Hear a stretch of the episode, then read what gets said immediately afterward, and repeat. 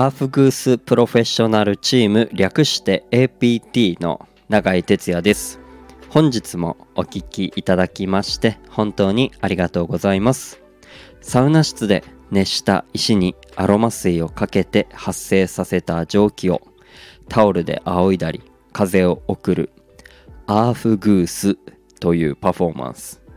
日本では熱波師と呼ばれておりますが、えー、そんな仕事をしております。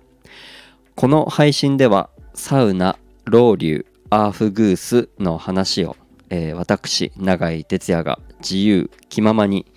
おしゃべりしておりますのでよかったらお付き合いください。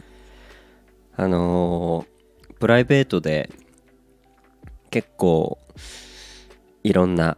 サウナに入ったりするんですけどあの銭湯サウナも行きますしいわゆるこうスパ施設スーパー銭湯だったり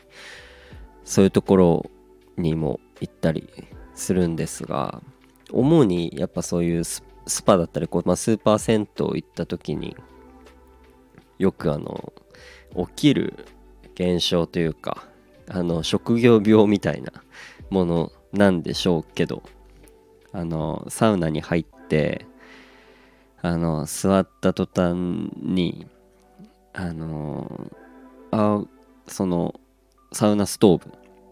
あこういうサウナストーブ使ってるんだとか。あこれならロウリュできるなとか。あの自分がその施設であのアーフグースできるのかとか。アーフグースするならこういう感じにやるなみたいなのをあのまずね1セット目にこう考えちゃったりするんですよ。もう僕は結構そういうことがあっていろんなこうサウナの作りももちろん見るんですけどそれはもう自然になんとなくこういう木使ってるんだとかあ壁こういう感じなんだとかなんかそういうのをざっくりこう楽しみながら見つつあのそれはもしかしたらあのサウナーさんでもよくやられやられるとかこう見られてる方結構いたりするんじゃないかなと思うんですけどあの熱波師の場合まああくまで個人的に僕の場合なんですけど入るとまずここでアーフグースができる広さキャパなのか仰げるスペースはあこのぐらいあるのかとかストーブこういうの使ってるんだとか。あのそういうのをねこう見ちゃうんですよね。なんかこう職業病なのか。で自分だったらこういう風にかけてでこういう風に回してで仰ぐなとかっていうのをねこう1セット目に妄想タイムがあのあって。あとは例えばそこの施設の水風呂がああじゃあこのぐらいの水風呂の温度だったらこのぐらいまでかけてこのぐらいまで熱くできるなとかなんかそういうのもこう妄想しながら、え入っちゃうところがあってですね。まあそれでも全然気持ちよく入れるんですけどねこればっかりはなんか職業病なのかもしれないななんて、えー、思いながら入ってでまあ2セット目3セット目。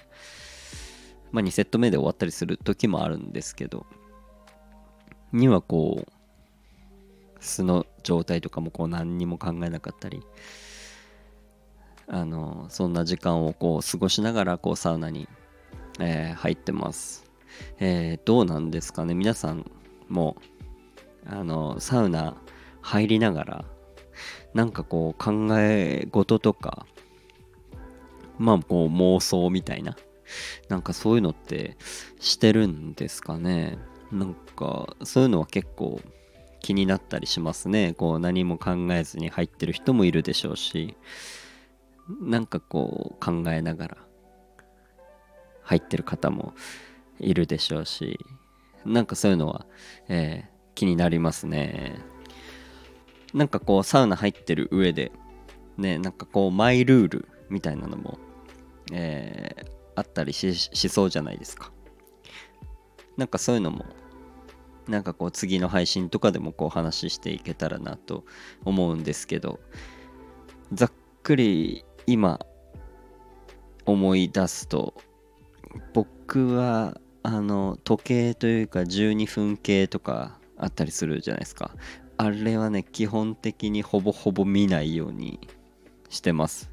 なんかこうその時間にこうとらわれちゃってあのあ10分頑張ろうとかあのちょっとしんどくなってきたけどああと40秒ぐらいいけばちょうど9分なんだよなとかちょうど10分なんだよなみたいな感じでこう無理してこう頑張ってるのもいいんですけどなんか出たい時に出るみたいな。でそれが10分なのか8分なのかはたまた112分なのかなんかそんな時もあると思うんですけどなんかこう時間にこうとらわれたくないっていうのはなんか個人的にあるのであの基本的にあんまり12分計っていうのは見ないようにしながら入ってます。こんな風になんか皆さんこうサウナ入る時のなんかマイルール水風呂入る時のマイルール外気浴する時の休憩する時のマイルールなんかそういうのあったらぜひぜひなんか教えていただけたら、えー、嬉しいなと思います。よかったらあのメッセージでもいいですしコメントでもいいので、えー、くれたら嬉しいです、えー、引き続き、えー、僕のアーフグースの情報だったりあのまあ主にサウナ関係の情報つぶやきを Twitter でやっておりますのでよかったらそちらの方も、えー、アクセスして見てもらえたら嬉しいなと思います。ということで、えー、今回はこの辺で終わります、えー、最後までお聴きいただきましてありがとうございました。じゃあまた。バイバーイ。